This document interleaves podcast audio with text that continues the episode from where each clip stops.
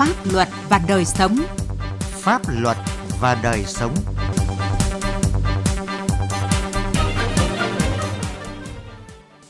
Xin kính chào quý vị và các bạn. Thưa quý vị và các bạn, chương trình Pháp luật và đời sống hôm nay có những nội dung chính sau. Công cuộc chống tham nhũng ngày càng quyết liệt. Hòa giải viên cơ sở, hòa giải mâu thuẫn, gắn kết cộng đồng.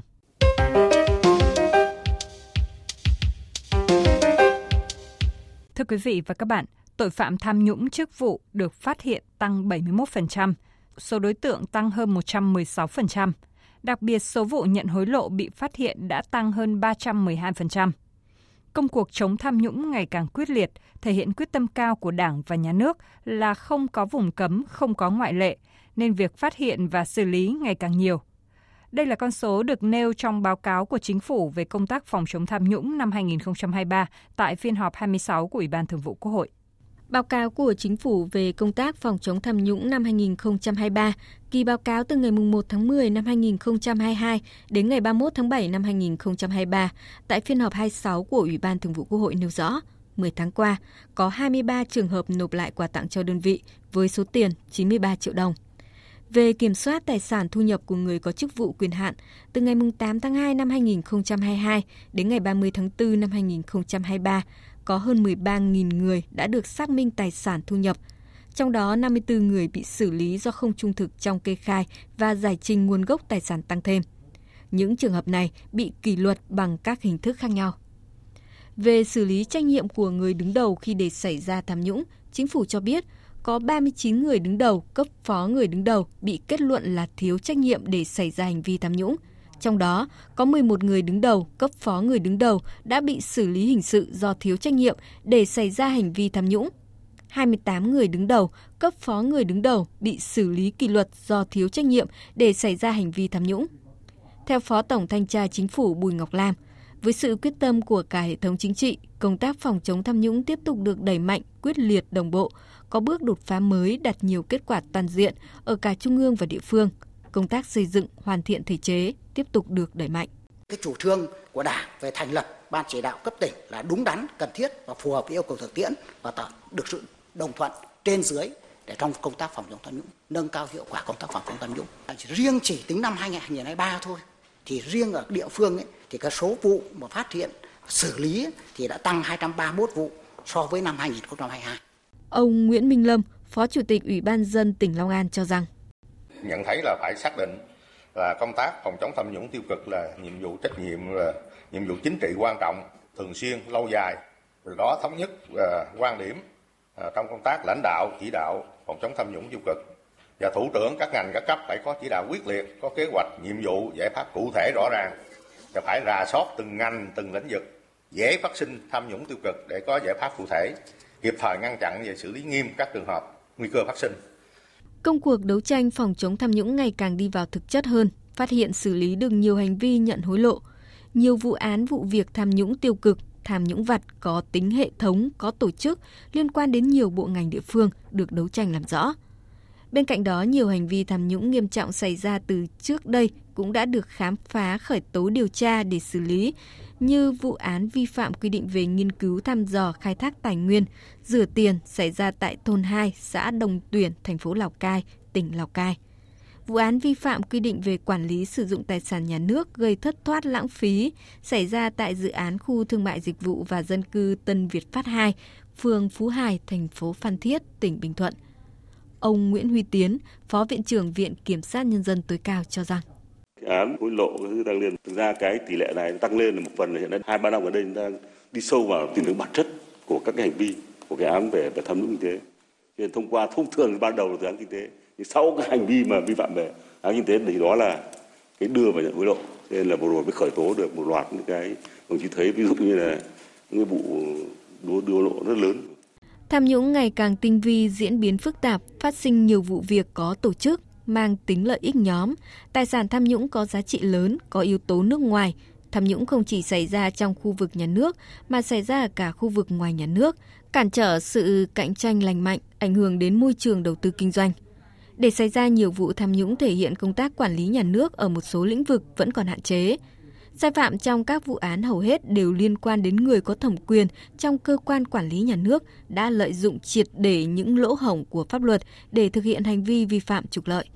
Do đó, vấn đề đặt ra là cần nâng cao hơn nữa việc kiểm soát quyền lực của người đứng đầu, người có thẩm quyền, kiểm soát hoạt động của các cơ quan quản lý nhà nước, đảm bảo khách quan, minh bạch và đúng pháp luật. Pháp luật đồng hành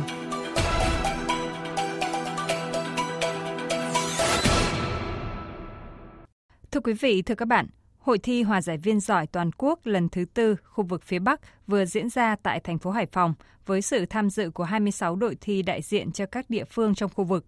Hội thi đã biểu dương tôn vinh những điển hình xuất sắc trong công tác hòa giải ở cơ sở, đồng thời là dịp để những hòa giải viên được học hỏi, nâng cao kiến thức, kỹ năng để làm tốt hơn nữa nhiệm vụ hóa giải mâu thuẫn, gắn kết cộng đồng.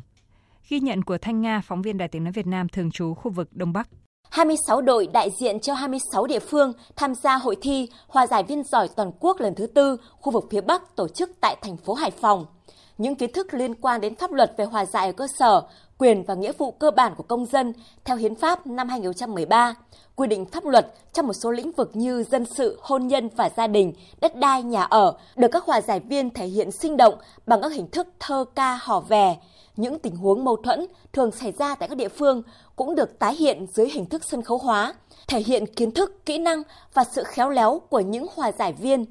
Anh Lê Thái Nguyên, hòa giải viên xóm đò xã Nga Mi, huyện Phú Bình, tỉnh Thái Nguyên kể, những năm gần đây, kinh tế xã hội huyện Phú Bình phát triển nhanh, nhiều cụm công nghiệp, khu đô thị mọc lên. Những tranh chấp mâu thuẫn về đất đai giữa người dân cũng từ đó mà phát sinh nhiều hơn – anh Nguyên và các thành viên Tổ hòa giải xóm đò đã kiên trì giải thích và đưa ra giải pháp thấu tình hợp lý. Vì thế, các vụ mâu thuẫn đều được hòa giải thành công. Những kinh nghiệm này đã được anh Nguyên chia sẻ trong hội thi hòa giải viên giỏi toàn quốc lần thứ tư.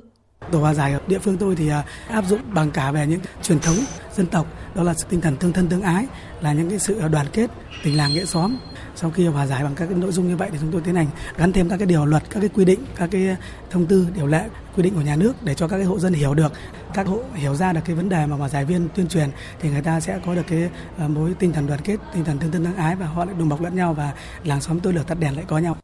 Nghe dân nói, nói dân hiểu, làm dân tin là phương châm nằm lòng của những hòa giải viên ở cơ sở.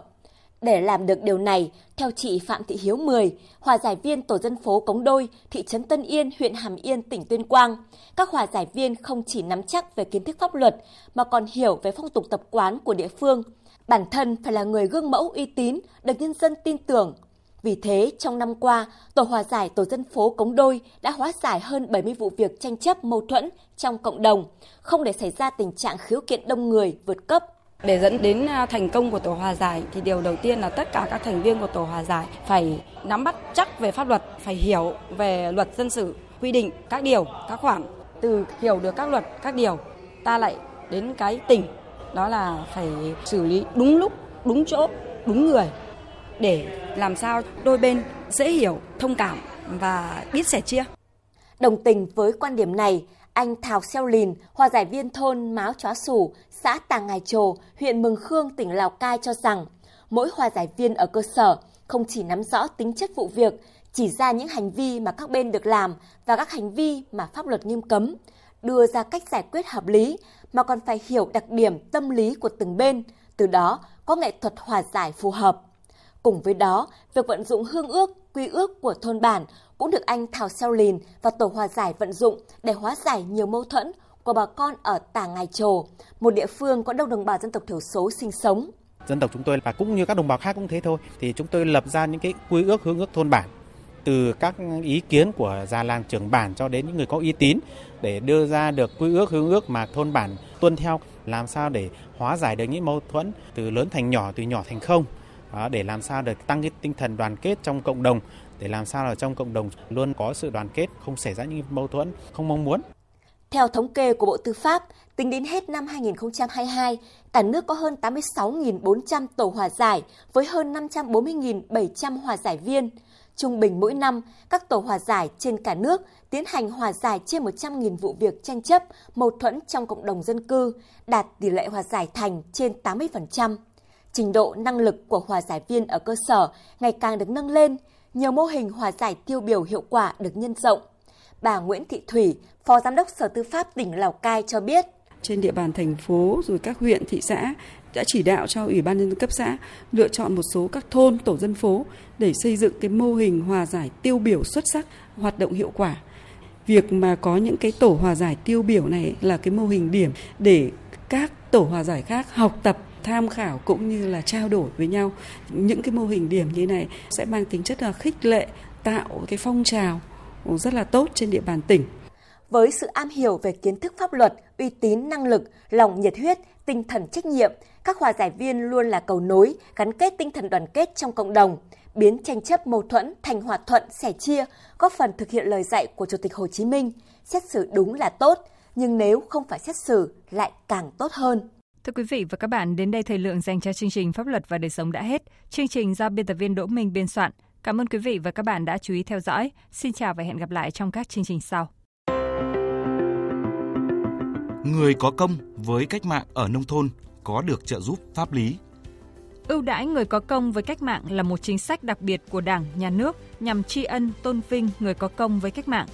Theo báo cáo của Bộ Lao động Thương binh và Xã hội, cả nước đã xác nhận được trên 9,2 triệu người có công với cách mạng, trong đó số lượng người có công với cách mạng sinh sống ở vùng nông thôn là khá lớn. Hiện nay, Đảng và Nhà nước ta có nhiều chính sách ưu đãi với người có công với cách mạng và thân nhân của họ thể hiện đạo lý uống nước nhớ nguồn, đền ơn đáp nghĩa, trong đó có chính sách trợ giúp pháp lý miễn phí.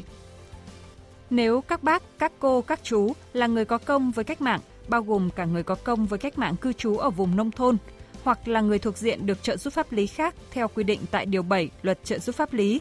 Khi gặp vướng mắc tranh chấp pháp luật về hình sự, dân sự, hành chính, hãy đến Trung tâm trợ giúp pháp lý nhà nước hoặc các tổ chức tham gia trợ giúp pháp lý để được trợ giúp pháp lý miễn phí thông qua các hình thức tham gia tố tụng, bào chữa, bảo vệ quyền và lợi ích hợp pháp trước các cơ quan tiến hành tố tụng, công an, viện kiểm sát, tòa án. Tư vấn pháp luật, hướng dẫn, đưa ra ý kiến, giúp soạn thảo văn bản liên quan đến tranh chấp, khiếu nại, vướng mắc pháp luật, hướng dẫn giúp các bên hòa giải, thương lượng, thống nhất hướng giải quyết vụ việc. Đại diện ngoài tố tụng trước các cơ quan nhà nước có thẩm quyền khác để bảo vệ quyền và lợi ích hợp pháp cho người được trợ giúp pháp lý. Để liên hệ Trung tâm trợ giúp pháp lý nhà nước và các tổ chức tham gia trợ giúp pháp lý, xin mời các bác, các cô, các chú truy cập danh sách tổ chức thực hiện trợ giúp pháp lý trên cổng thông tin điện tử Bộ Tư pháp, trang thông tin điện tử trợ giúp pháp lý Việt Nam, trang thông tin điện tử của Sở Tư pháp tỉnh thành phố nơi cư trú hoặc gọi về Cục trợ giúp pháp lý Bộ Tư pháp theo số điện thoại 024 6273 9631 để được cung cấp thông tin liên hệ.